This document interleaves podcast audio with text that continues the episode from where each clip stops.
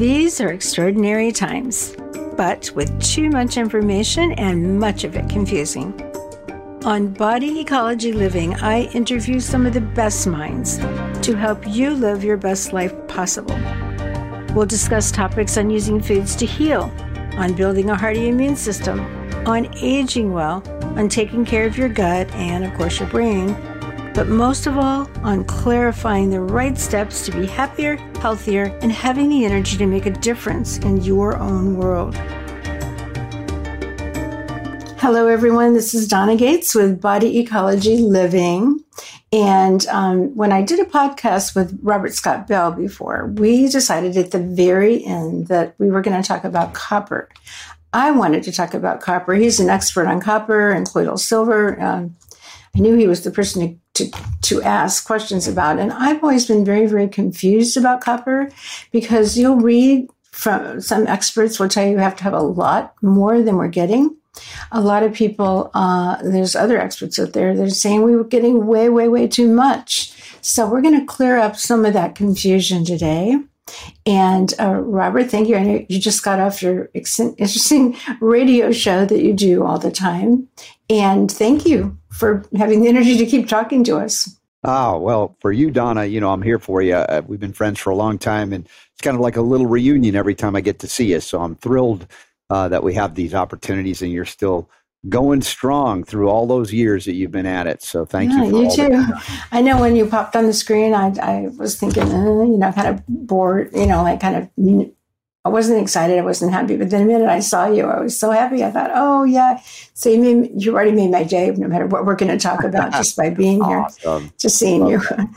But um, yeah, we have had a long um, friendship and interest in each other's work. So this is great. But um, back in the day, you were the go to expert on colloidal silver. So I do want to talk about that, but we promised people to talk about uh, copper.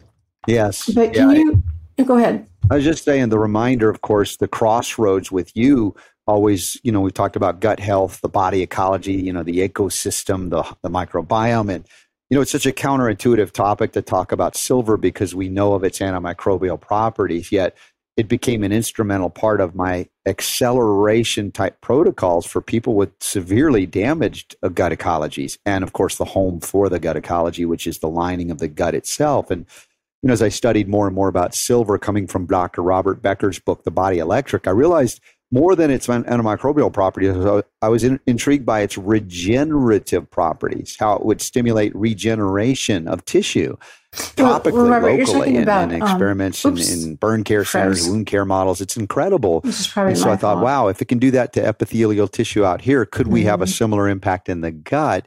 And of course, the concern Let's I had too was, well, you know, is it going to be bad for the microbiome? And it turns out the studies show that it has a kind of a uniformity in terms of reduction of microbiome content, much like if you flush the entire gut with water, a hose of water, it'll flush it out.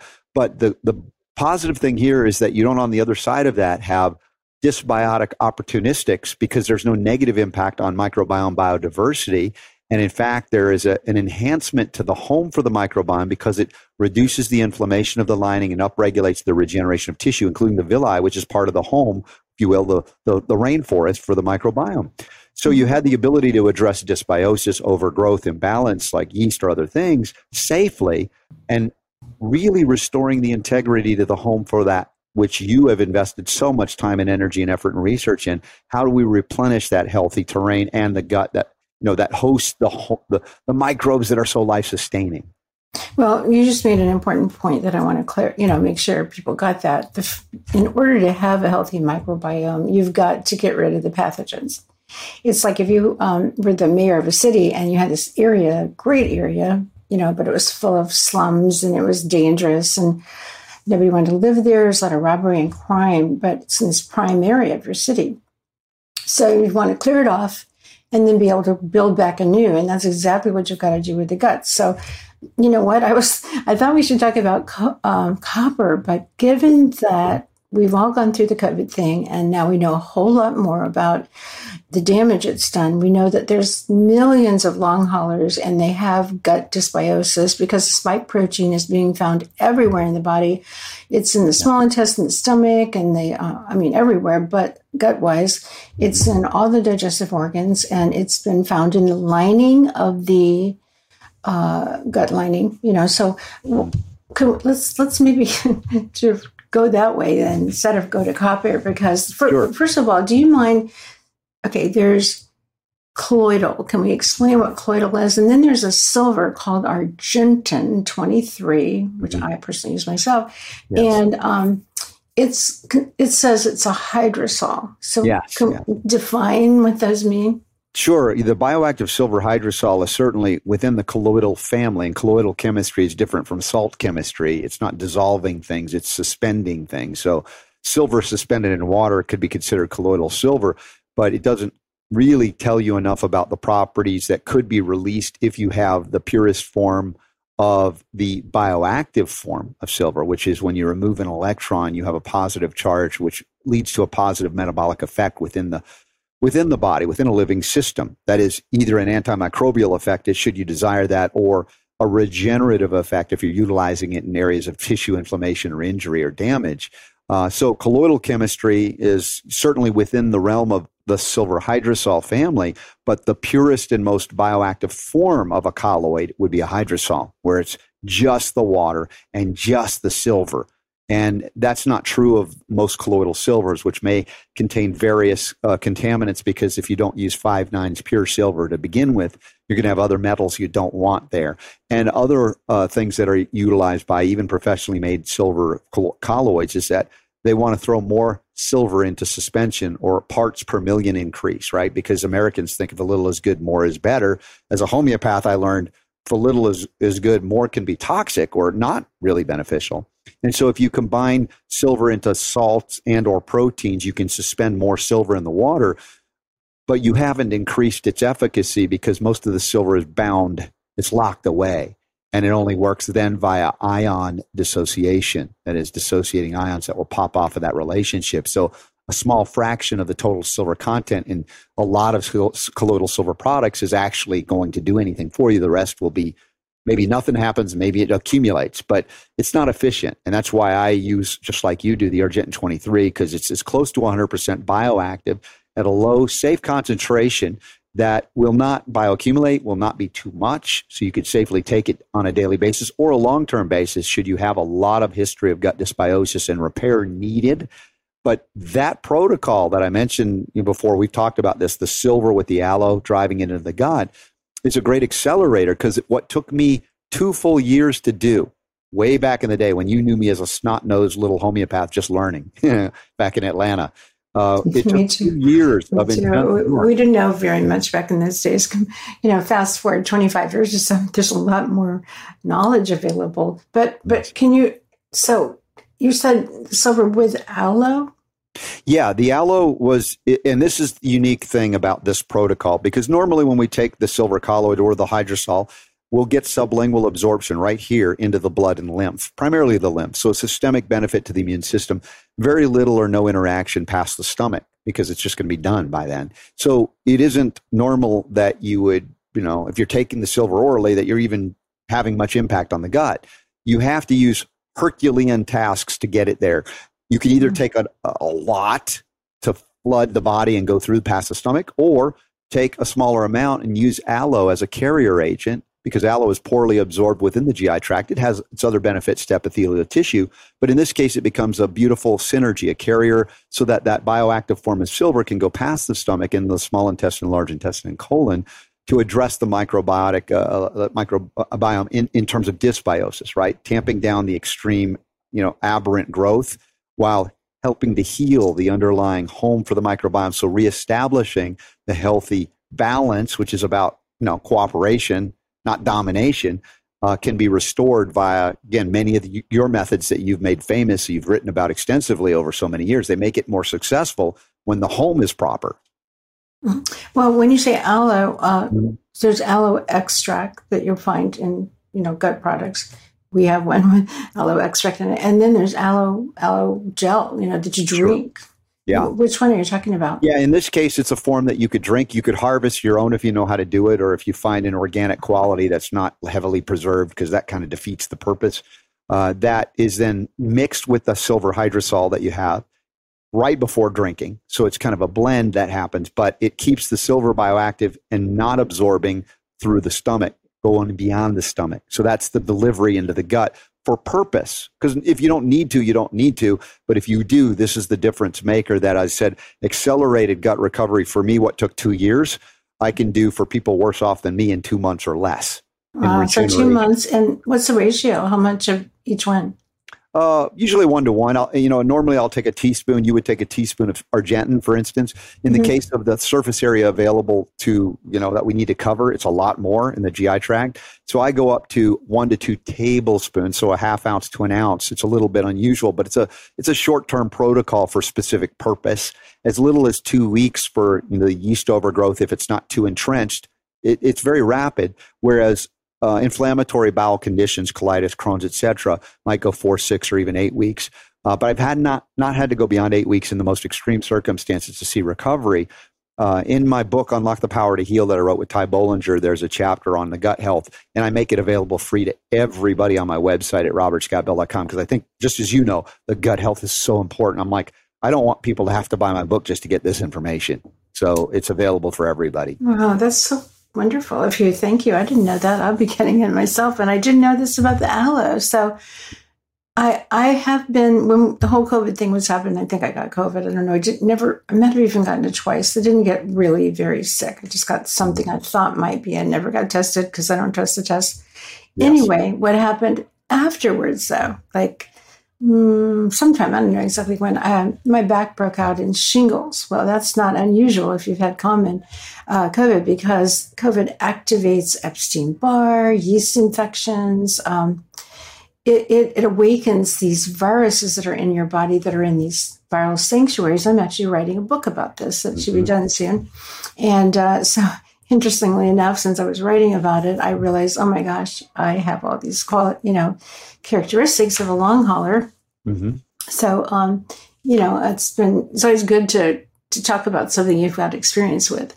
But um, I wish I'd known about that. When I did do those, I took the um, Argentyn 23 and I put it in a nebulizer. Mm-hmm. And through the COVID, when I was actually thinking I had it, uh, I, I nebulized with it. So yeah. just plain, I didn't put anything with it. So the, the aloe is a good thing, right? Yeah. For nebulization, I do the same thing. You just take it right out of the bottle and inhale it through the nebulizer. And to bring the lungs back to recovery health and oxygenate them, silver and oxygen are a, a strong affinity. So it's a wonderful tool. My producer, who had a severe case of COVID eventually, uh, was able to help navigate that. Uh, and not have to go in the hospital, thank God, because we know about those protocols. Uh, so he came through it. But you know, when you talk about the long COVID issue and the fatigue issue, we will need to transition into copper today, if you don't mind, because that, that a, a lot related to energy production associated with long COVID will be mm-hmm. clearly once we get through this a deficiency of copper, and I'll show you how. Okay, okay. Before we do that, which we can do in a second, um, there's one more question I wanted to ask you about the um, colloidal silver and well, let's no, actually forgot my train of thought, but uh, let's go right into copper then, because now I'm curious. Um, but mm-hmm. can you use? I mean, do you think long haulers should be using colloidal silver? Um, because well, it is in the gut. It is yeah, in the small intestine. In the yeah, Donna, you re- you did reference that the spike proteins end up everywhere, and that's true. Mm-hmm. And these are, mm-hmm. if I, if I'm doing the math right on the measurement, they're like 10 nanometers small, right? They're just tiny. And there's not a lot that can successfully intervene. Even your own immune system is challenged to deal with this aberrant toxic protein, if you will.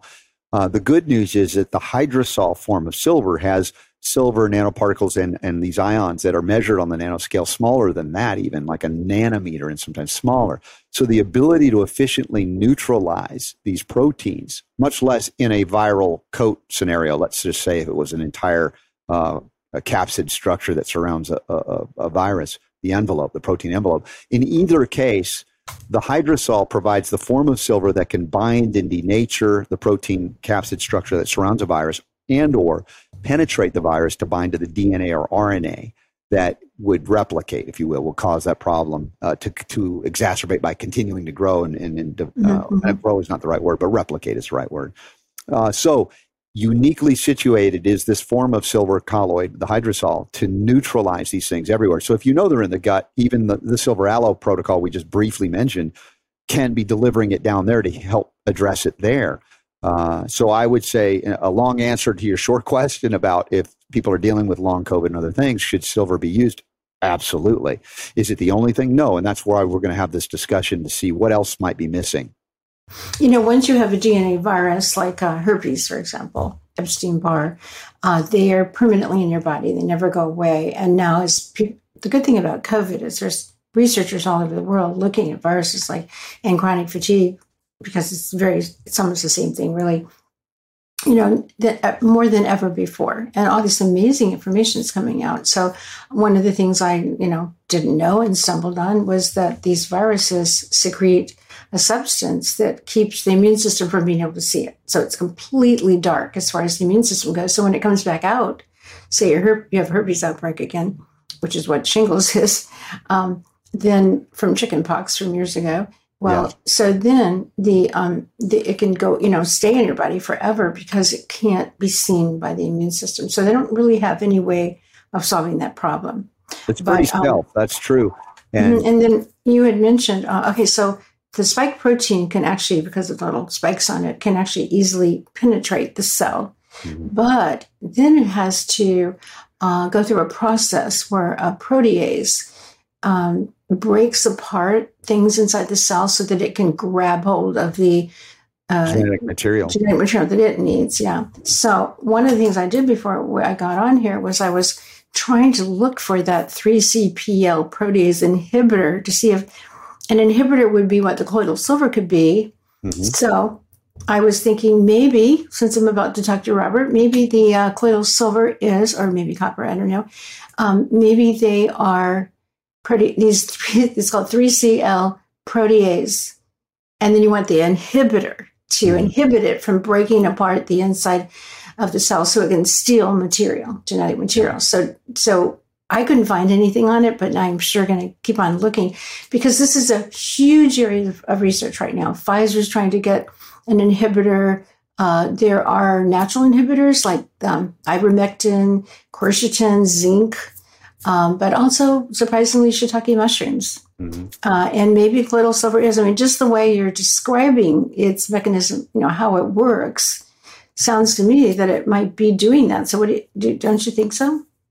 Yeah, I mean, uh, I've utilized the silver hydrosol for years with people with herpetic outbreaks uh, mm. to them back right away and or prevent them from occurring. Uh, although I don't do that in a vacuum because I also look at another mineral uh, selenium in particular as the key mineral to prevent herpetic outbreaks because it's like birth control for viruses. It just stops them from being able to do anything to you. Well, then, then that's another CPL uh, inhibitor. Then, so that's yeah. very, very, very important to know. I hope if this sounds confusing to people, because we have a lot of practitioners, you know, that follow me, and then a lot of people that are brand new. And so, you know, you can tell they kind of glaze over, but you can go back to listen to this another time or two. Yeah.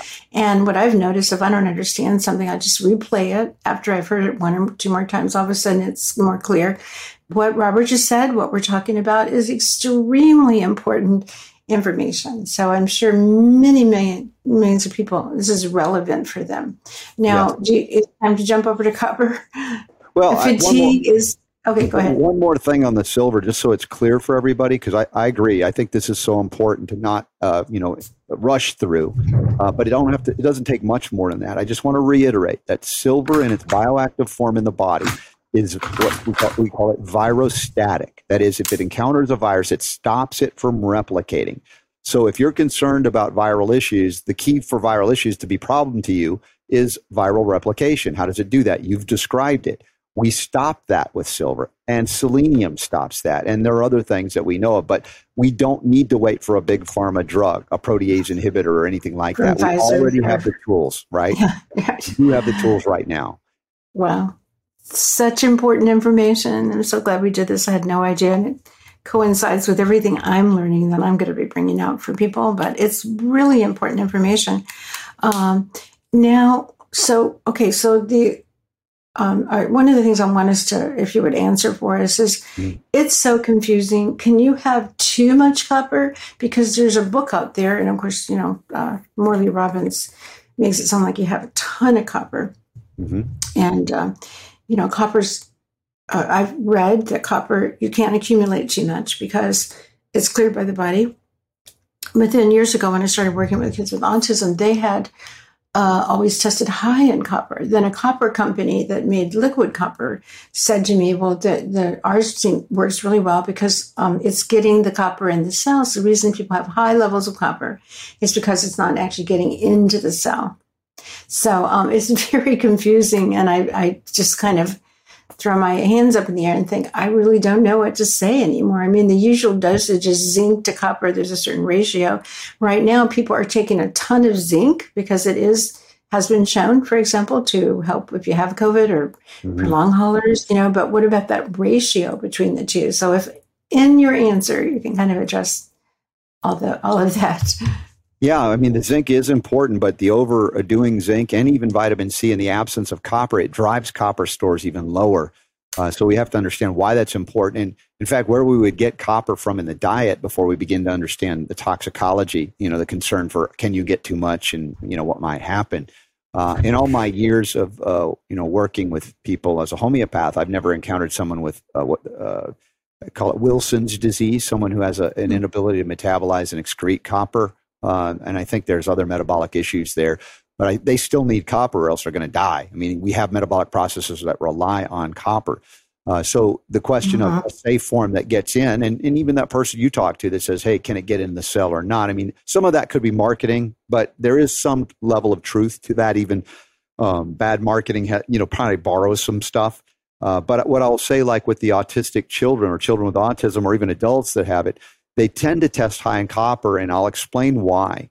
And this is where we get into misinterpretation of data or these analysis tests, blood levels, etc. Uh, give you a classic example. If you have a cardiac event, a heart attack, mild or severe, and they test the blood shortly thereafter, with even in weeks of it, and they'll test invariably very high in copper. Now, the wrong interpretation is, my gosh, they're, they're toxic in copper. Clearly, the copper contributed to the heart attack. We've got to really reduce your copper. That's a wrong interpretation. What's happening is copper is one of the most powerful systemic inflammation reducers and, and regenerators. In other words, uh, stimulating and managing regeneration, healing of tissue. And when you have a heart or cardiac event, there needs to be a, a, a massive triage, a dumping of, of stored copper from wherever it is into the blood to help heal the tissue that could result in your death if it's not healed, the cardiac tissue, the, the heart, and the vascular system. So we have high copper after an event like that, but it's not the cause of the heart event. It's a response. And in these children with autism, you can acknowledge this because you've seen it. They are dealing with systemic chronic inflammation, usually from the gut on out, due to a mm-hmm. lot of reasons. So to, mm-hmm. to have and them, they have yeast infections, yeah. gut problems, and I would say those are the top things they're dealing with. Testing them and finding they're high in copper is not unusual, but it isn't that they're copper toxic. Now, it's true because you know this, many of them can't methylate and excrete copper or many mm-hmm. metals very well at all. And they're all, therein lies another issue as I come back to selenium deficiency. That's a big part of the methylation pathways, not having enough bioavailable forms of, of, of selenium, because there's a lot of forms that are like rock that people take as supplements. It's not going to get in. Uh, so all of these things, I, I, try to explore the relationships, which is when we talk about copper and we're sort of getting into it I want you to understand why it's important on its own, but what it does in terms of interplay with all these other metabolic processes, including uh, mitochondrial production of ATP. We talk about long COVID chronic fatigue issues, how that could be arguably a significant copper deficiency issue, inflammatory pathways. I mean, the key for systemic cytokine uh, storm reduction without damaging the liver or the immune system is adequate copper.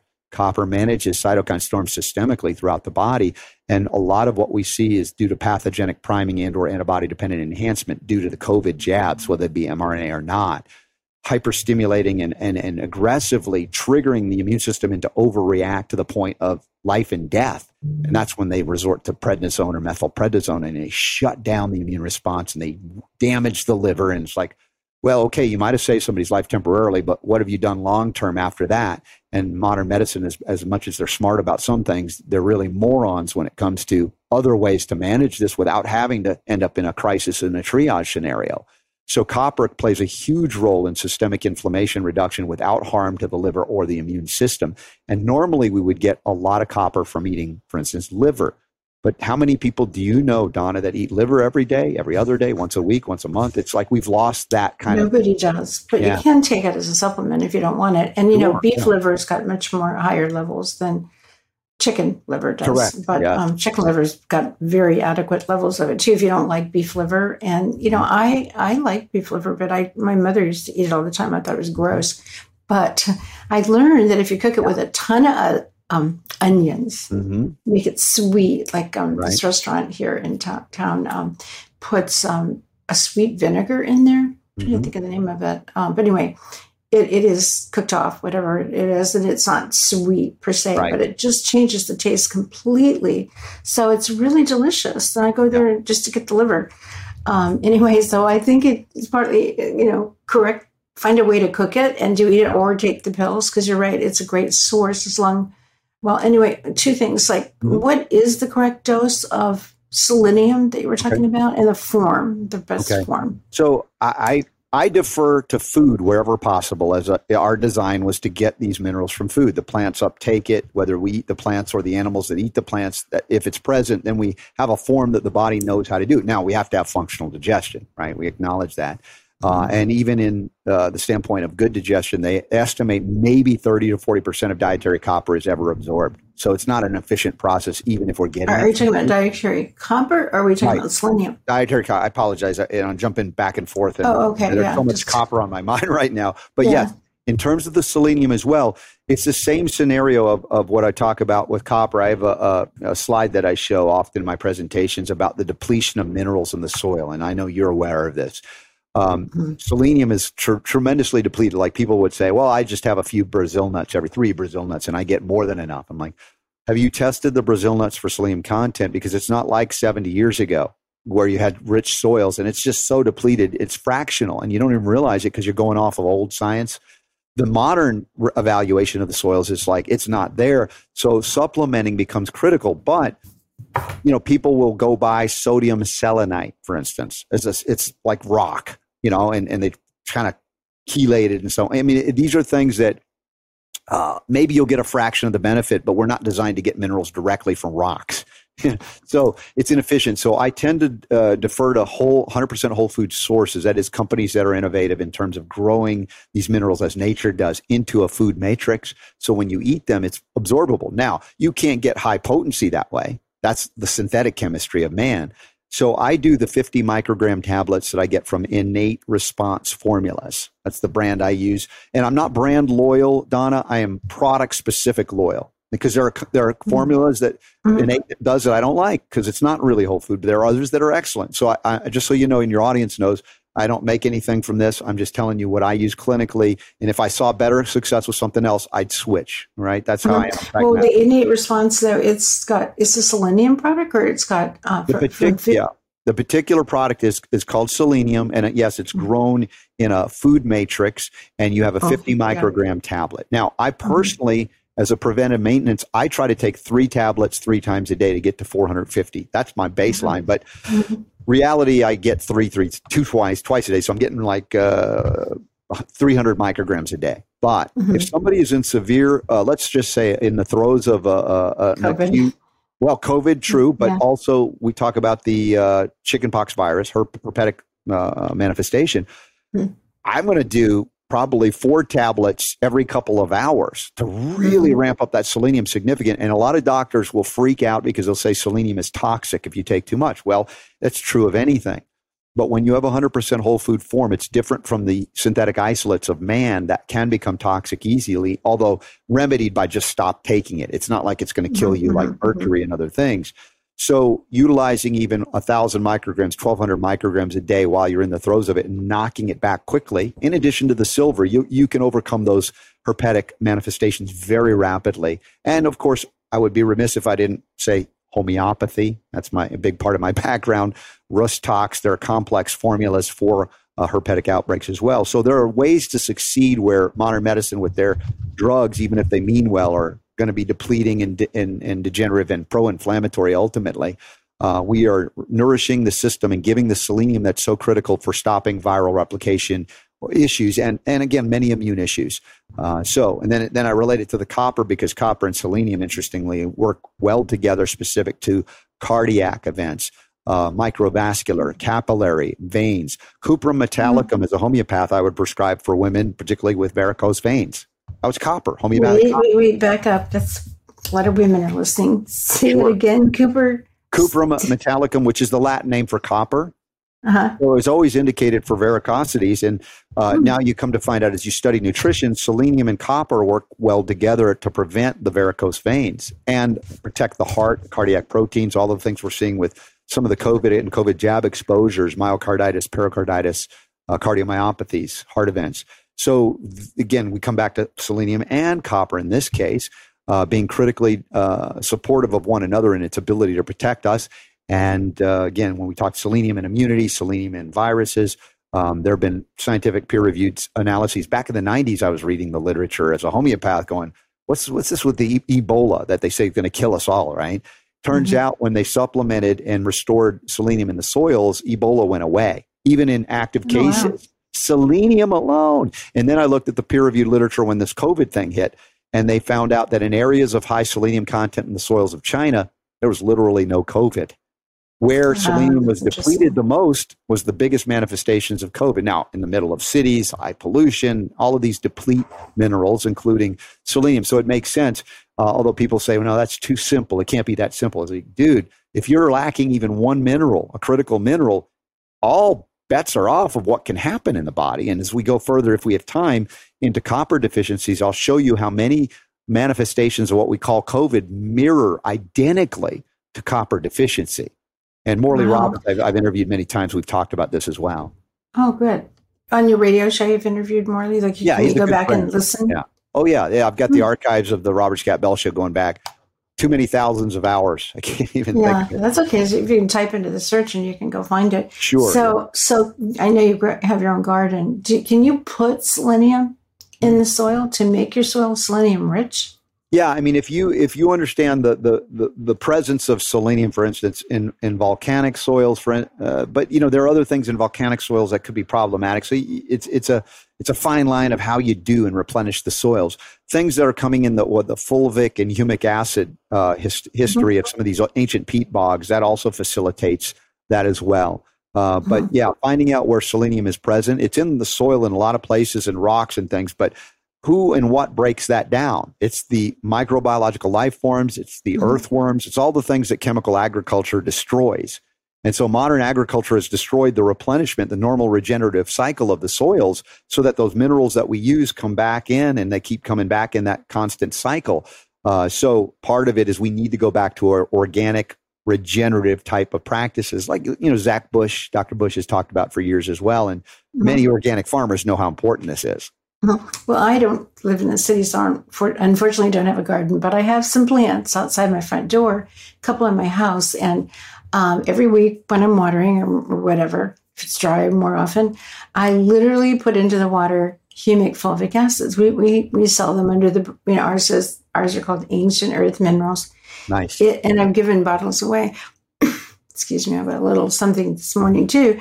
Um, so, and I've given them away to people, but I have incredible looking plants. Like they're beyond belief that yeah. they're beautiful green and they grow really fast. And let's say I forget. And then I come back and, you know, some little leaf is over there looking kind of wilted and like it's mm-hmm. turning brown or some insect got it. Yeah. You just, I mean, it just pops back so fast. So, you know, I always think about that. I think, gosh, if it does that to the plant, what's it doing to me? It's just a exactly. mineral. And so I understand now better why it works. Well, you know, so so you said, so, oh yeah, I just want to throw this in too. So selenium is an absolutely critical yeah. uh, mineral for the thyroid, and for the thyroid, you have energy. So um, we you were talking about COVID and energy. Mm-hmm. Um, I mean, excuse me, copper and energy because yeah. COVID COVID is fatigue is the number one symptom. Everybody with COVID. And by the way, you mentioned Ebola. After Ebola, there were millions of people who were long haulers. So this is not a brand new phenomenon that's been around anytime there's been a, even the epidemic and uh, the flu in 1918, I think it was. Uh, they had people all over the world that were long haulers even back then. So it's not brand new, nope. but um, it's good that it, that now there's so much research and people learning about it. It's not it's going to never be the same again. But yeah. energy is the number one issue. So, uh, do you want to jump into copper, or you want to? Keep, yeah, we yeah, can go back and forth anytime you want. I don't want to confuse I'm anybody. I'm constantly talking with my hands. I'm thinking, stop it's it. good. You, you have an I'm Italian, Italian. Root? Yes, yeah, right. My dad you know, his mom and his parents came from Italy. It could be Jewish roots too. You know, I, you know, we all talk with our hands and things. So I'm, I'm a, I get excited like that too. It's yeah. Uh, I almost can't talk if I'm like, what are you doing? Do what are you doing with your hands? So uh, trying to sit on them. I'm glad that anyway, we got let's go. Movement is life. So uh, I just want to reiterate the high level of inflow of zinc, which is important, and vitamin C, which can be important. In the absence of copper, it drives copper stores down because in nature, zinc occurs with copper. And vitamin C is not just ascorbic acid. It, there are many cofactors and minerals, including copper. So um, recognize we've been depleting it. It's depleted in the soils. Uh, we're not replenishing it uh, because we're not eating the things that are copper rich, and even the copper rich things aren't, unfortunately, copper rich as they were. So let's look at another uh, mineral combination pathway in terms of energy. When we look at the uh, mitochondrial production of adenosine triphosphate, the conversion of ADP to ATP, it requires minerals. And the two we know of that are most critical, we know of one and we use one regularly. The other one, people are like, what? First, magnesium. Magnesium is not a foreign thing. People aren't afraid of magnesium. Everybody is taking magnesium or using it topically, whatever. Great. But in the absence of copper, it's magnesium with copper that is critical for that ATP production. So the copper depletion leaves us kind of hampered in terms of an easy way that we would normally generate energy within the cell, within the mitochondria. Uh, again, so copper magnesium here is the relationship I want everybody to know about. It's not only about one thing, but the absence of one thing is significant. So the biggest thing when we start using, uh, and this is the form of copper I'm recommending now to get people started. It's the same company that makes the Argentyn 23. This is oh, yeah, bio, I have bioactive that. hydrosol, sovereign copper. See, I and, have that, but I don't know how to use it. So yeah, I'm glad so you're telling me this we'll talk about this now. So we take a tablespoon, which is 15 ml, or you know, a tablespoon, uh, three times a day, and it's only 50% of the adult RDI recommended daily intake, which is very low, 450 micrograms. It's half mm-hmm. of the 900. We know that we could probably use more than that, but the forms of copper out there are so inefficient that we have to take a lot more to get the little benefit that we are trying to get absorption, other issues. So taking a small amount of a bioactive and bioavailable form is far superior. So you never risk taking too much. We could take a lot more if we needed, but even three tablespoons a day is enough to people within a few days will often report, where did that energy? I have got all this energy. Where's this come from? Is there caffeine in that? No, there's not. It's facilitating that pathway that is so critically dependent on copper and magnesium. You had plenty of magnesium, most people. Uh, and if not, take some. But by all, by all means, get that copper in you, and you can see the breaking the cycle of the long COVID. And this is pr- prior to long COVID, of course, chronic fatigue, fibromyalgia, all of these things reference mitochondrial production inefficiencies in ATP production. And had we known that copper, yet selenium and copper are the two most feared things according to the doctors. They try to say, oh, don't take too much selenium. Oh, don't take too much copper. These two critical minerals, if we were taking them, we wouldn't need the doctors. Maybe there's a clue there as to why that happens. well, can you nebulize the? Um, that's why I bought it. I thought I'll just try nebulizing this, can, but I sure. didn't do.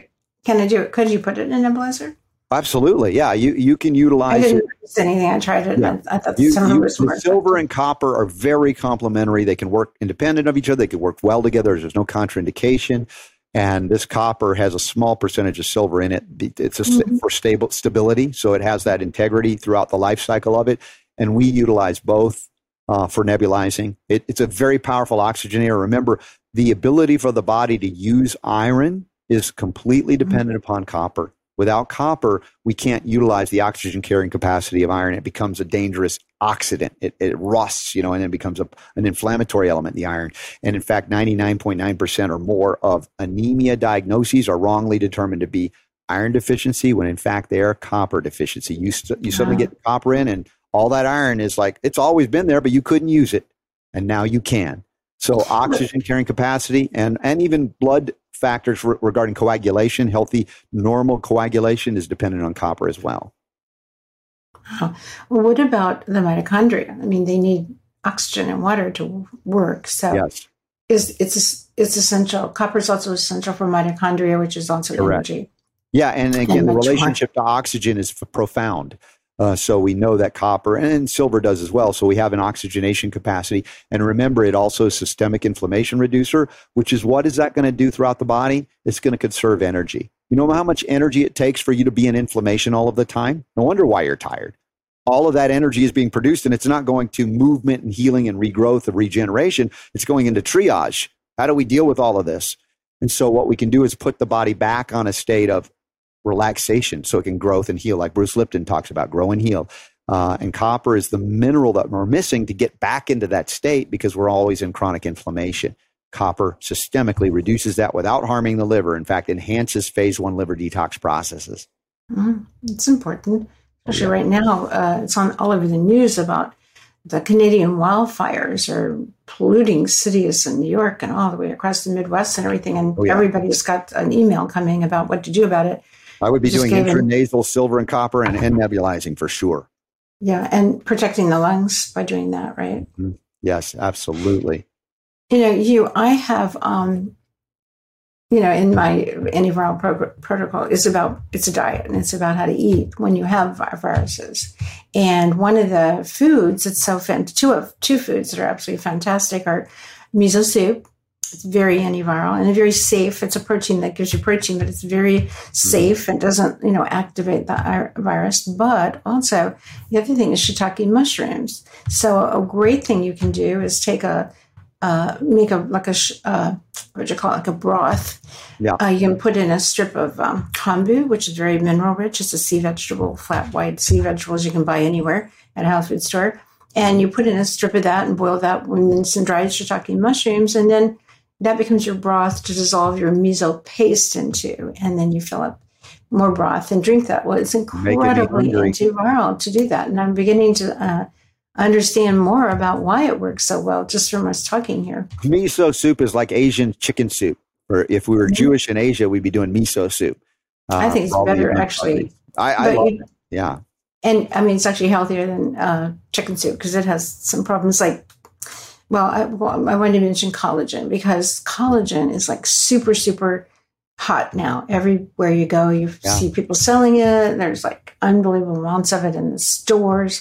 Mm-hmm. Um, and yet, uh, collagen has been shown to raise oxalates, low oxalate levels too. Yep. So I'm, I'm kind of I'm sensitive to that myself. So I, I don't do a bunch of collagen. A little Once bit, again, yes. Collagen in the absence of copper becomes problematic and not efficient. Copper activates mm. it, makes it fully engaged, and of course addresses the oxidative stress because it's critical for the production of S- SOD, the superoxide dismutase. You know, a mm-hmm. powerful antioxidant endogenous production. It's copper dependent as well. And uh, mm-hmm. it's just fascinating this journey. For those of you who understand why people are so uh, thrilled about collagen, it's because you know skin health, for instance, and they don't want to mm-hmm. wrinkle mm-hmm. early. Well, copper is the mm-hmm. key mineral if you don't want to wrinkle before you need to wrinkle, or maybe ever, and uh, that usually gets their attention. So, um, vitamin C, copper, proline, lysine, those are uh, that's how we do have beautiful skin and wrinkle free, and don't you don't really have to take a actual collagen. You can do it yes, that way too. I agree. By the way, the uh, shiitake mushrooms are another source of dietary copper. Yes, I was, that's what made me think of it. It is. It's an excellent source, and there's not, um, like you said, you know, maybe people don't like oysters either, or they're kind of hard to get. They're or great. Polluted but, sea, seashores, you know, where you get it from, oh, it's yeah. problematic as well. I acknowledge that. Yeah. Mm-hmm. Yeah, so it's not that easy to get it. So that's good. So tell. So the uh, so innate response has the the selenium. selenium. Like. Yeah. Mm-hmm. yeah. But the so some people won't see this video. So would you say the name of the copper that you think is best? Yeah, and repeat the, again how much to take. Sovereign copper, bioactive mm-hmm. copper hydrosol. It's a liquid and it tastes like water for the most part. A tablespoon, one, two, or three times a day is uh, adequate and more than adequate. Uh, you can take safely more. If you took six a day, you've reached RDI, but it's so efficient you don't need to take that much. Sovereign copper And, uh, you know, at robertscottbell.com, I don't sell anything, but I have links to it to help people find it easily, however mm, you get it. Okay, good. Uh, and uh, you could, robertscottbell.com. Yeah. Perfect. So, um, yeah, so, uh, oh, now bone fractures. I did a great podcast with a woman and we on osteoporosis, osteopenia, it doesn't really exist, mm-hmm. about how the DEXA scan that women are sent all the time to get and then are told they have osteoporosis. They it was just a great interview because DEXA scans are very flawed. They don't really uh, give you accurate information at all. There are better ways to test, but isn't copper involved in bone health? Oh, yeah, tremendously so. And here's again the copper zinc relationship everybody needs to understand. You take too much zinc, you can have bone mm-hmm. spurs that develop because zinc is like a, a carpenter on a job site with no general contractor. It'll build whatever the heck mm-hmm. it wants to build. Copper is the general contractor that says, whoa, whoa, zinc, this is what we need you to do. Nothing more. And so zinc is critical for regeneration, but in the absence of copper, it's aberrant. It's it's not appropriate. So zinc and copper, zinc needs copper in order to do its job in regeneration. So they're both critical. And of course, one of the other minerals we haven't mentioned is silica or silicon mm-hmm. uh, that I also recommend in food form too. And that's you know plays a role in a connective tissue. A lot of these things, magnesium plays a role. All of these things do, but some are more critically deficient than others. That's why we're spending some extra time on, for instance, copper because it's the overlooked mineral or the feared mineral improperly mm-hmm. so. Mm-hmm. Yeah, just not enough understanding at all. And so people avoid it. You know, they, they're, yeah. it's not going to be on their list of things they're taking. But um, so I was just going to ask another question about let's see, would say that again. I've already forgot. I, my question popped into my head, and you were saying. Um, well, we're talking about relationships. Oh, selenium, selenium, selenium uh, silica, different minerals. Silica, not like right, only one is important. They're all important, but some are more mm-hmm. critical mm-hmm. because of the deficiencies in others, and they impact so many metabolic pathways that you go. Copper is like a miracle. Well, yeah, the absence of copper is a disaster. So if you have it in, suddenly a lot of things work again. That doesn't mean you don't need other things. And, and when we talk about skin health, think about the wondrous thing called the sun. And we've been taught in our generation, Donna, to fear the sun, slather yourself with toxic chemicals so you don't get any sun, you don't want to get cancer. The sun doesn't cause cancer. The lack of minerals like selenium, but in this case, copper, can create a scenario where you can hardly tolerate any sun exposure before you burn. Having adequate copper stores allows you to be in the sun for prolonged periods of time without burning so you can produce that vitamin D that's so critical for many functions. And again, we talked about the wrinkling, prevention of wrinkling, prevention of chromosomal damage to excess UV radiation. Copper is extraordinarily protective in this instance, as well as selenium. But again, I, I bring that up because oftentimes they don't listen to us until we talk about, you know, the wrinkles. Oh, wrinkles, right? Well, you want nice color hair that's not gray too soon. Yeah, that's copper. Say well. copper for for gray hair too. Huh? Wow, everybody's going to going to start definitely putting copper in their diet, but taking it as a supplement. But what about the silica? Because that is this great mineral. And it's, you know, where do you find that? I know Jarrow has that little teeny tiny bottle um, with drops in it. But um, what do you do? You take silica yourself, or I do. I, I, take um, usually a couple of t- tablets of this Alta health products are out of Idaho, a small family business that's been doing it the same way for generations. They're not the sexy, latest, greatest technological breakthrough, but sometimes you don't need that. You need the food form, and what they've done is taken uh, the uh, basically from the tea made from the horsetail and isolated yeah. the food form of silica because if you ate a lot of horsetail or extract like that, there's some other things that are sort of toxic that you don't want. So they mm. found a way to process this so it comes in like a food and they tablet it and then I can take three, four times a day in the loading phase for people that have connective tissue disorders that are very severe. Uh, and even cancer, when you think about that, is a weakness of the connective tissue. That's where you you don't die of the cancer, you die it when it metastasizes. That means spreads all over the body. Having strong connective tissue protects you against metastasis. Should you have cancer, it'll keep it in, entombed, if you will, in its own little space, so you can deal with it uh, more efficiently there.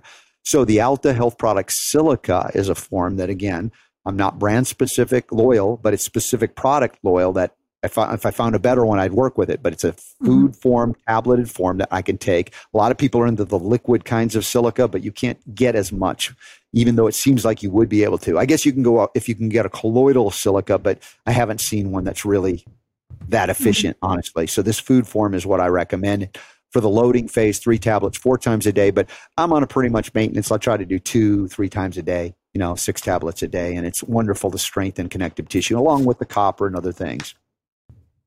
Well, um, yeah, I have a big bottle of Basilica in my pantry. I mm-hmm. go through spells where I would take it and not, but um, so give that a dose again. Um, if you really need it, you're starting off, you haven't had it. So yeah, the loading you... phase, and this is true mm-hmm. when we were talking about osteoporosis. True osteoporosis are mineral deficiencies, and um, that includes mm-hmm. copper. But the most overlooked mineral is typically silica.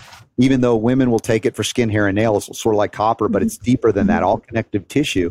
And I will do three tablets four times a day for about a month, and then reassess. You know, within a couple of months, if you're on a good regimen of this, you can retest for the so-called osteopenia and osteoporosis. You, it, it reversed in my mom. Um, this was like 10 years ago. They told her, oh, osteopenia. I'm like, mom, here, we need to get you on the, the loading phase of the, the silica. If you want calcium, make sure it's a food form because we are overdoing mm-hmm. calcium. Uh, mm-hmm. Whereas we can look at these other minerals like magnesium that are beneficial. And I really see that the osteopenia, osteoporosis is really silicon deficiency and copper deficiency more than anything else. Mm-hmm. Wow. That's so important. And, and, so, one thing, too, in all my research on osteoporosis and talking to Dr. Brown on my podcast, she makes it really, really clear that um, fractures just happen. Like, you know, you can be bending over at your desk yeah. and suddenly get a fracture. Mm-hmm. And they're not, nec- and they can happen to anybody, even if they don't have osteoporosis. So, you know, that's probably why they don't really have full you know, diagnosed osteoporosis, but they're getting these fractures all over and, and fractures can heal. So this is probably the way to do it. So this is really important information. There is so, you said so much, Robert, this is definitely a podcast you can have to like listen to constantly. Let me look at my, um, Oh, and remember homeopathic symphytum for fractures? That's uh, symphytum, which is the homeopathic form of comfrey, comfrey, which you can, a lot of people can grow. It grows really well where I am. Uh, but comfrey you can use as a poultice over the area of injury. And homeopathic comfrey, which is symphytum, can also accelerate the recovery and the integrity uh, should there be a bone break or fracture. Well, well, say, would you spell that? I never heard of that before. Symphytum is S Y M P H Y T U M, symphytum, and that's a Latin name for comfrey. It's also known as knit bone or bone set. Yeah. Oh yeah, yeah, I've heard that. Oh, that's so great. So when people are using homeop, I forgot it's also your specialty. so into copper and stuff. But um, can you? Well, how do you know how much of that to use? And and by the way, I never really got into homeopathy because I couldn't th- tell if it was working or not. And you know, it's such a gentle thing. Um, but uh, there is a couple of them. Like there's a uh, one called histaminum, uh, homeopathic, that I found is excellent if you're having a histamine reaction. It works very quickly. Yeah. Then I started thinking, well, maybe homeopathy is a good thing. I just don't know how to use it right. So now in sure. this case, um, for the bones, like yeah. how much of the symphytum would you symphytum. use? Well, there, there's somewhat there's great controversy and disagreement about how much homeopaths argue with homeopaths all the time, right? Uh, I mm-hmm. tend to start with lower potencies or attenuations, like a 10x, a 12x, 12c, mm-hmm. and utilize it daily through recovery, one, two, or three times a day. Some people insist on just doing a high potency, you know, a 30c, and that's not even a high potency, a 200, or they get into the M potencies, 50 LMs mm-hmm. and things. I don't really I, I don't like to engage in the argument. I just say, look, if you succeed clinically with any one of those, I'm happy for you. If I have success clinically doing this, I'm going to talk about this. If somebody else says, hey, I succeeded, mm-hmm. who am I to argue if with your clinical success? So, bottom line is getting the remedy in you, and the right potency can be argued. So, whatever you can access, start there, especially in recovery from a, a break or a fracture to accelerate recovery of that tissue and yes, you can use the herbal form of a comfrey topically as a poultice, or you can actually take the leaves and dry them and, and cr- create a, a, beautiful, rich mineral tincture. They're like a superfood you can drink even. But I'm thinking in terms of reacting or responding to an injury like the uh, the fractures now. Hmm. Well, that's the thing that's complicated about homeopathy is you go into the health food store and they've got 6X and 200 and a C and everything. Like it's yeah. really complicated. So, so are you saying that a 10x mm-hmm. is weaker, not as potent, let's say, as a 200 something. Yeah, like it's considered in terms of potency. I like to think in terms of attenuation because it, what we think of as potency is stronger versus weaker. And if you have a 10x, you have the original substance diluted through a serial dilution succussion process, shaking and diluting uh, to a one part per 10 billion. So there's stuff there. You can measure it. It's not much. You go to a 200, now you have succussed and diluted beyond the number of Avogadro, which, if you remember from high school chemistry, is that point where they say there are no molecules left of the original stuff. Now, with uh-huh. uh, nanotechnology, we have we can detect even at ridiculously dilutions that there's kind of elements still there, but fractionally there. Although homeopaths would argue, hey, it's the energy that the, the continued succussion and dilution is. That's why they say it's stronger, even though there's less or nothing of the original substance. That's why it's so confusing because a higher number, you think it's stronger because there's more stuff. That's allopathic medicine. No, it considered stronger because the energetics of it but not because there's more stuff. So we're dealing mm-hmm. counterintuitively with a non material type of medicine or remedy as opposed to the reductionist viewpoint of our Western mindset. Even though homeopathy was born of Western medicine, Dr. Samuel Hahnemann in Germany, it's mm-hmm. still far afield for most people to conceive of how would it do anything because it's not there. Mm-hmm. I know, exactly, including me. Well, so, um, how much would you suggest? Okay, by the way, I want to say women are more likely to get osteoporosis, but men can get it too, yeah. especially as we get older. And then, of course, that classic thing you hear all the time here's this 80 year old woman, she falls, she breaks her hip, and she dies. Mm-hmm. So, this is such an easy way to build bone strength, prevent fractures, and all. I, I love this idea. But how much would you say? Um, what would you recommend someone to start taking? Do they just start with the the 10 um, 10x yeah, to begin 10X, with, or start off with the 200? 12C. I mean, I, I, typically, I mean, an acute re- reaction response, whatever you can get, I don't care what it is, a 200, a 30, a 10, whatever, get it, get on it. If you're doing a long term recovery gently, but accelerating it, you know, go with the lower attenuation. That's my experience. Again, I know there'll be people disagreeing with me. That's okay but mm-hmm. get the right remedy. I can argue the right remedy all day. You argue the right potency. Now you're just arguing, you know, this is my experience. This is your experience. We don't have any clinical data to show, oh, definitively this potency is better than this, right? There's also, mm-hmm. you know, very unique attributes associated. But suffice it to say, if you have those minerals in you, you might not get the break in the first place. My mom, who you've met over the years, she's now 89.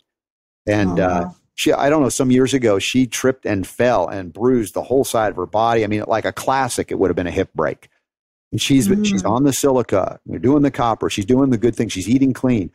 There was no break at all. I mean, she is strong. She's you know dancing again. So uh, the ability again, use it or lose it kind of thing as well. I'm not saying go out and run a marathon, but build the minerals back in and use your your your your skeletal structure.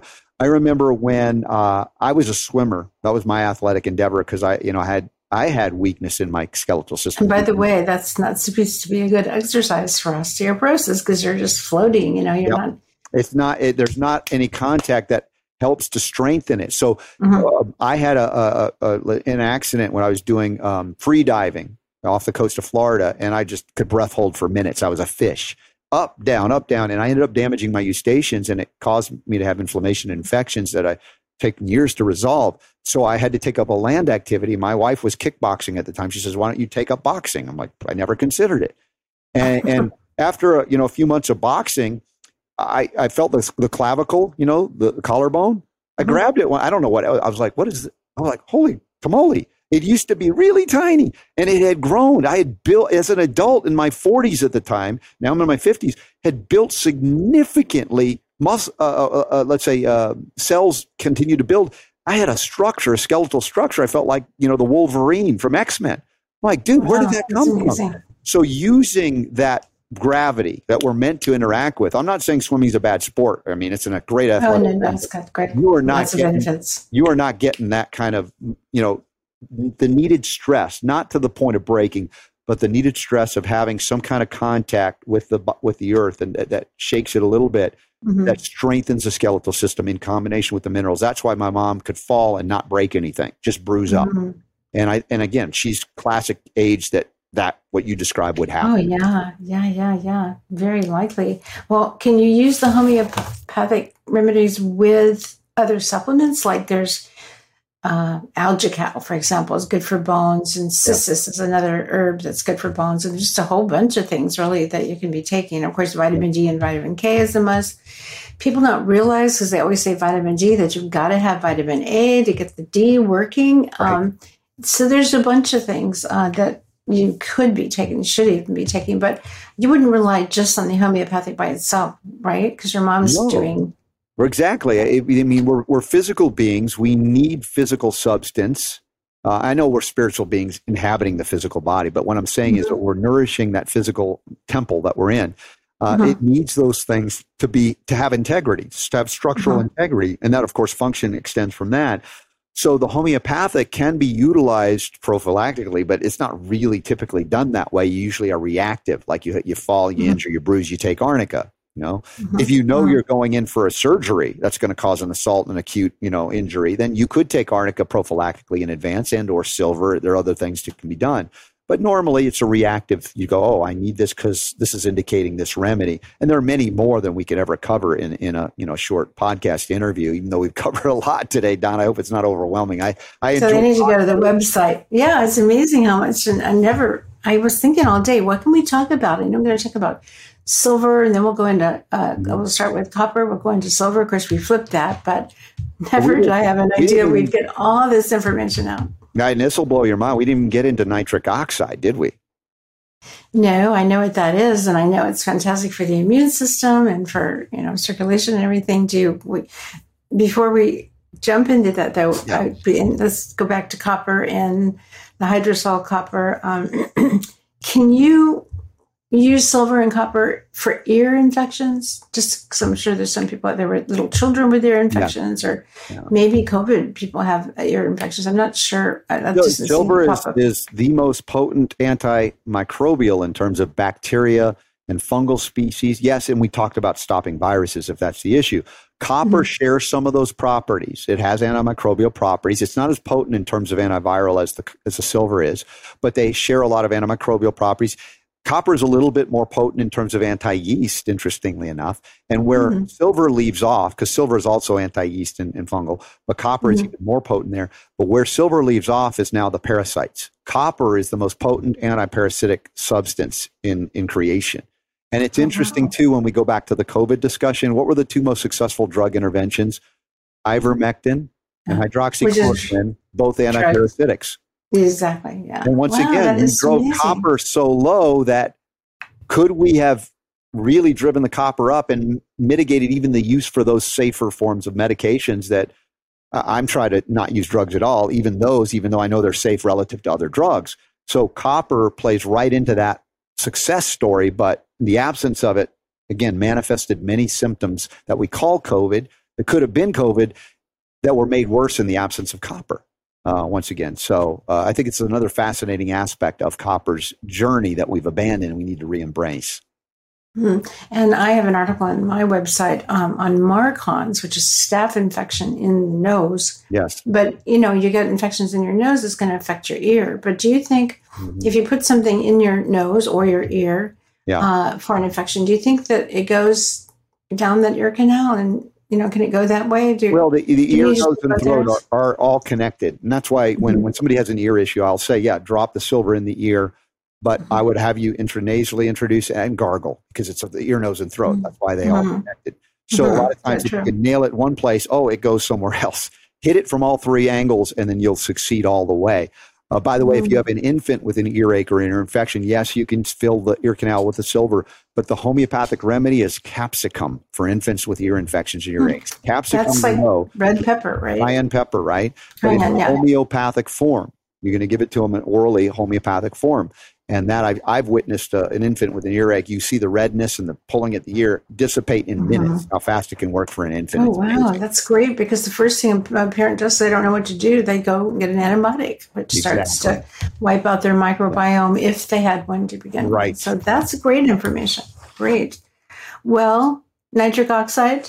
Sure, and, and Here's the interesting thing because we think vascular, which is important, the endothelial lining of the uh, vasculature, which mm-hmm. covers square miles, a lot of area. In fact, all of the endothelial tissue of the body, if you opened it up, it would cover six tennis courts. Think about that. And one little body, including your little body, Donna. That's how much surface area we have of endothelial tissue.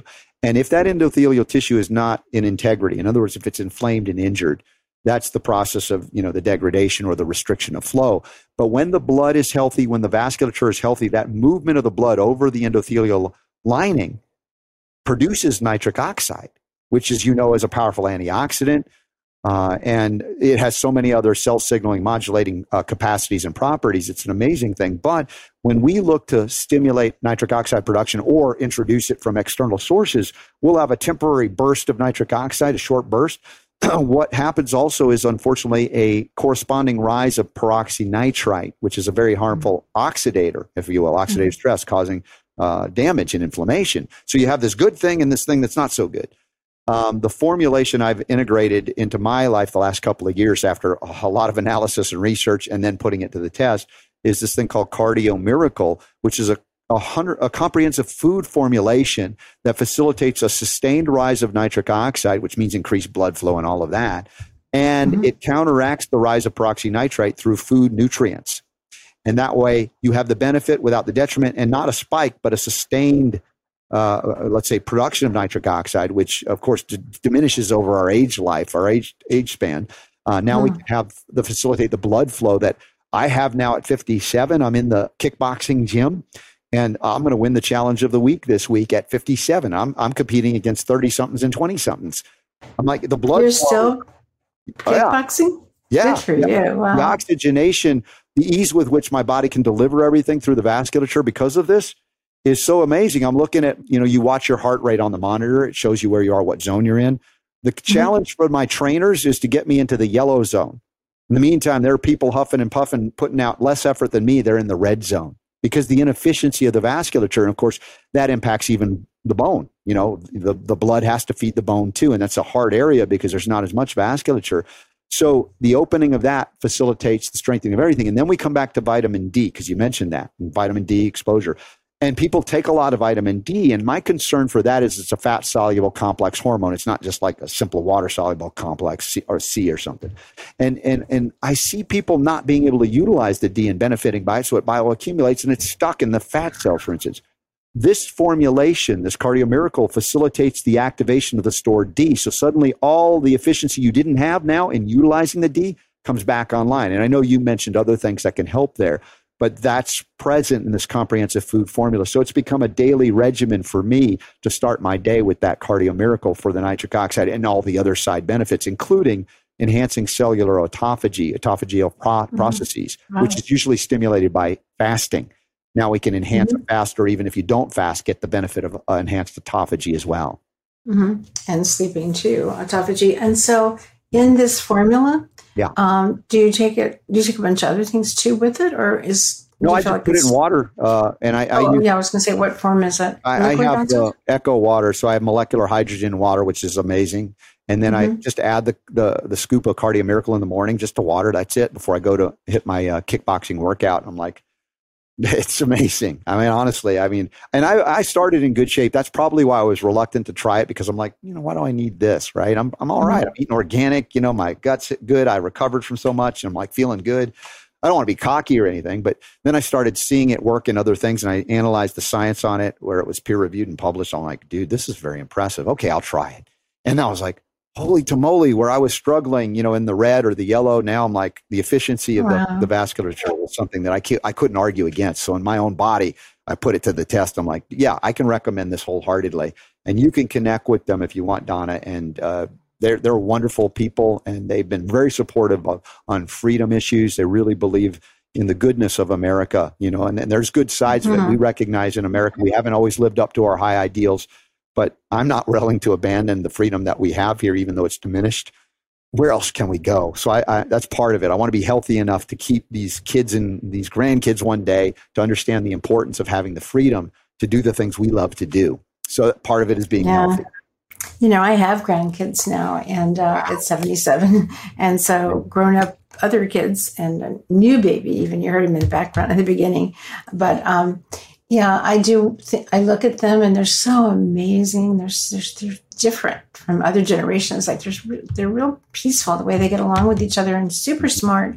I, you know, like like my little grandkids were in school at the year and a half, and I'm thinking, seriously, you put them, why would you do that? But they were ready, believe it or not, and uh, they have a lot of wisdom for their age. So I, I agree with you. I look at them and I think, what kind of world are they going to have? How can I protect them? Because actually, how I got started all along was I had two little kids that are now 50 and 40 something. And um, one of them, I don't know which one, spilled this orange drink on this carpet that had a lot of white in it. And I rushed over to get it up. It never came up. So I thought, what the hell am I what feeding these kids?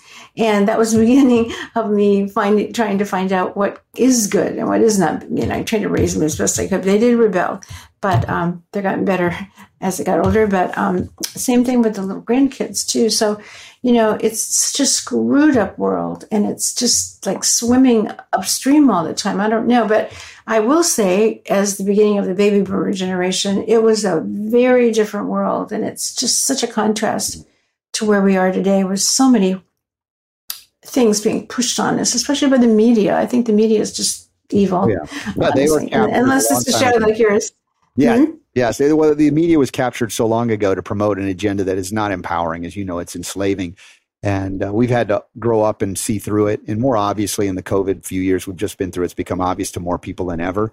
And so you're right. We have become the new media. I started my broadcast in Atlanta in 1999 uh, and achieved things that weren't supposed to be possible communicating things before they were outright suppressing and censoring, like in the COVID years, even though there were certainly opposition to my message. And I talked about vaccines back then that they were like outraged that I would say things like that. But my kids have never been vaccinated, 23 and almost, uh, almost 18, and they've never had an antibiotic. I mean, it's quite different than the way mm-hmm. I was raised and my wife was raised. We were chronically ill because of medicine, and we protected mm-hmm. them from medicine, and they're healthier than we ever were. So the help, uh, the help that we've been able to give them because of our journey and lack of health, mm-hmm. you know, you've been motivated to so.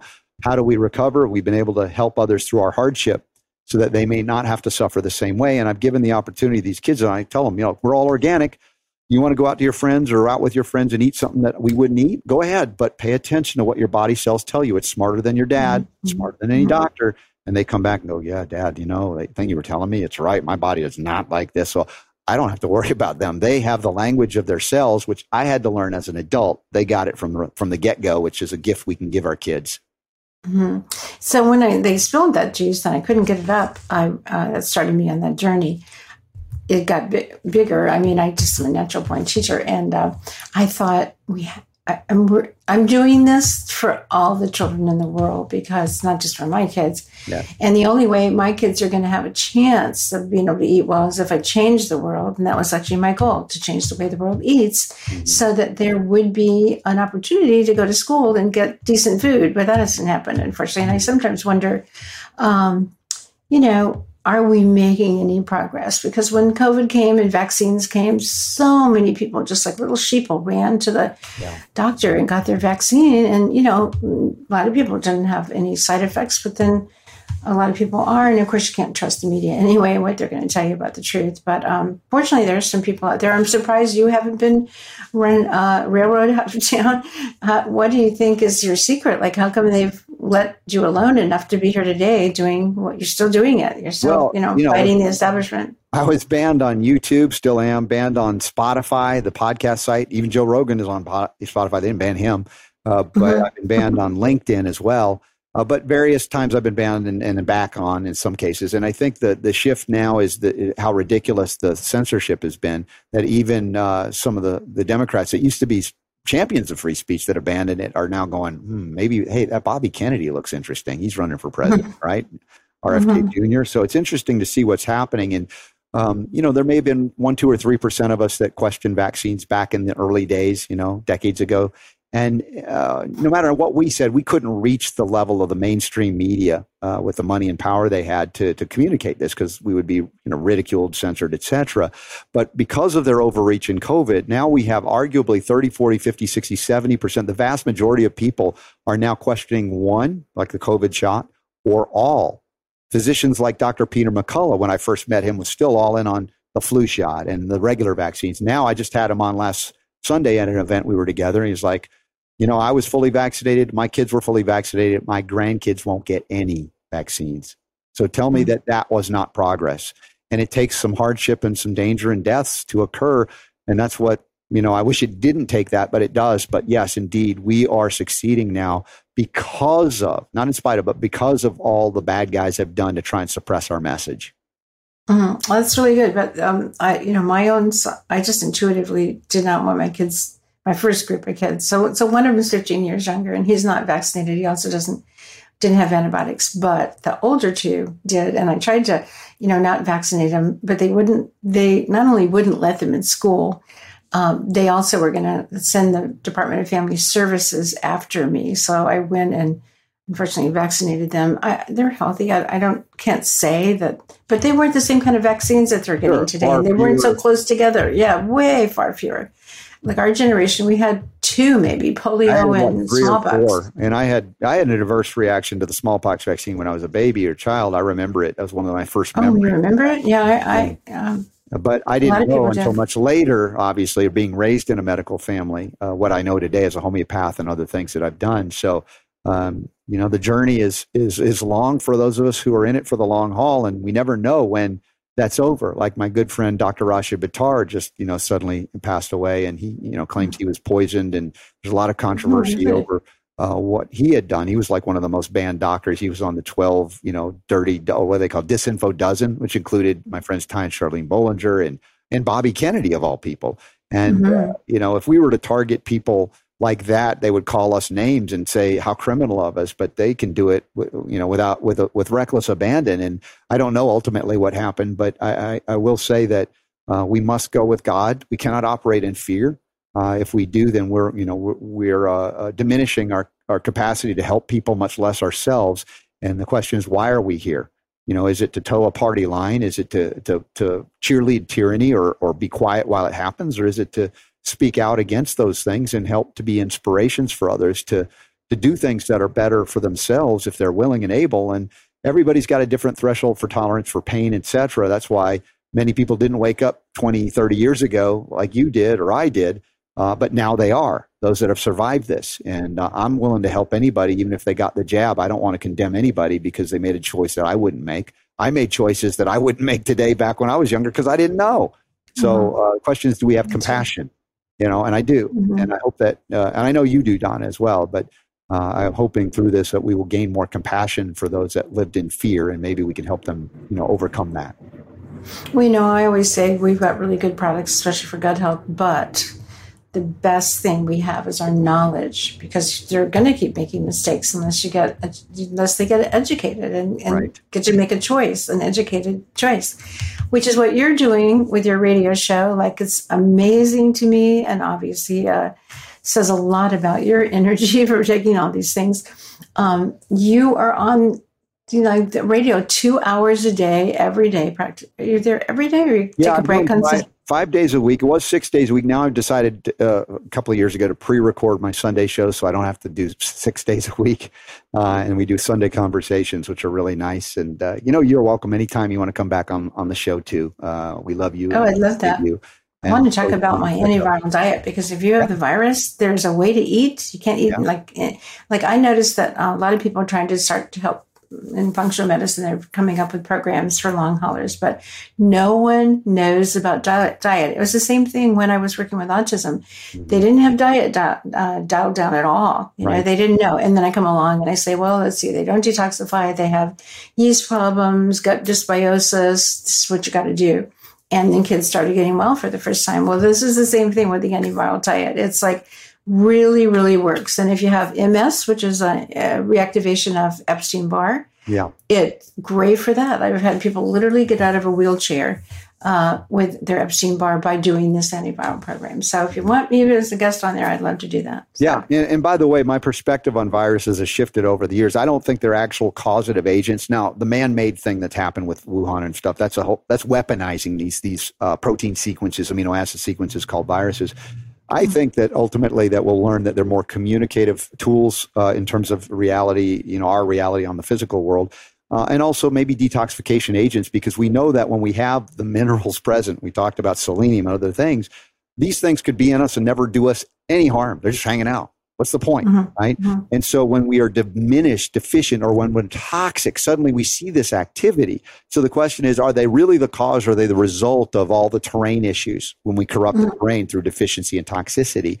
Doesn't mean ignore them. That's not what I'm arguing. But the reality mm-hmm. is, address the terrain first. They never have to come out and cause us a problem. As you know, the, the herpetic viruses are ubiquitous in the human genome. Mm-hmm. We're never yeah, getting yeah, no, I 100% agree with everything you're saying. Yeah. When we, I think they have a purpose. Like when you get old and you die, you know, we put people either cremate them or we put them in caskets and put them in the ground. But people used to just die and they bury, put them under a pile of rocks or something, or put them on a fire and burn them. Or, you know, they didn't have these fancy burial. So what happens is the dead body starts to decompose, and it mm-hmm. decomposes because over a lifetime, you know, we have these viruses and all that come out and decompose the body, so they have a purpose. But to kind of reword what you said in different, slightly different language. Mm-hmm. They come out when we become too acidic, and we become too acidic when we're lacking minerals. Correct. So I'm 100% agreement with you, and that's what my book talks about. So uh, you have to have a, a diet that's slightly more alkaline. You need some acidic foods, but the alkaline foods are critical, and you need a good amount of them, and absolutely the minerals gosh, I'm going to go back through this and take notes and put that whole thing into my program. So, Robert, thank you so much. I guess we have to stop. Have to be a two-parter here, I think. But um, you're amazing. I feel really blessed to have a genius for a friend like you, and I hope people. Um, how can they find you to listen to your radio show because it's mesmerizing to, to yeah, follow come on, you come on over to robertscottbell.com it's that simple and uh, you can watch us on rumble and different places places where we're not banned but I would urge you to sign up uh, for free to become a newsletter subscriber. Again, we don't sell your information, but to keep you up to date, go to robertscottbell.com or text RSB, my initials, to 22828. Make it easy. If you got your, your phone, you can go 22828. That'll be who you're texting or what you're texting. Send RSB in the and then you'll get a prompt to get the email in and uh, you can listen live or later. And there's a live chat room. It's a great community. We have a little patron support group too that's you know the hardcore you know the you know people that just love you so much like you donna. They want to do anything to help you and i thank anybody that's willing to do that even as little as five bucks a month to keep us going because we don't have big pharma money. You don't have big pharma money. Uh, we do a lot just out of love because we love to do what we do and uh, we have monthly Zoom meetings, Ask Me Anythings, which are a great community, and lots of events that I travel to. And there's an upcoming events tab at robertscottbell.com. If I'm in your neighborhood, love to see you. I, I know I'm going to. Where are you now? Can you say? Are you do you hire? Yeah, I'm in Charleston. Mm-hmm. No, Charleston, I'm a Carolina. southerner, but. So I, I, Atlanta would be sort of semi close. I haven't had any health mm-hmm. conferences in Charleston, but it'd be great to be out there and see you. Uh, but uh, there Charleston's are things kind of too conservative for people like us for the most part. Nobody knows who I am here.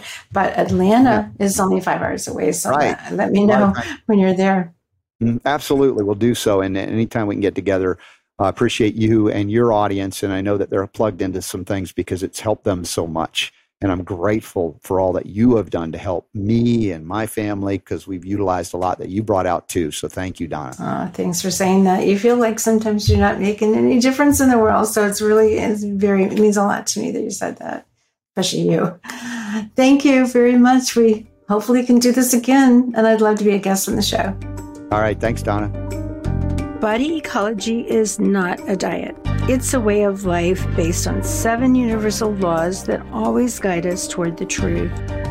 If you want to know more about us, about these seven universal laws, and about our amazing, effective products, go to our website, bodyecology.com. Also, for a free transcript of this show, go to our website.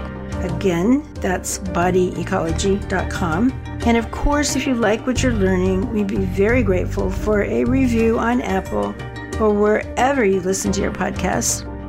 If you've got a topic you want to learn about, just let us know. This information does not replace the advice of your doctor or healthcare professional. Thank you very much for listening, and here's to a happier, healthier world.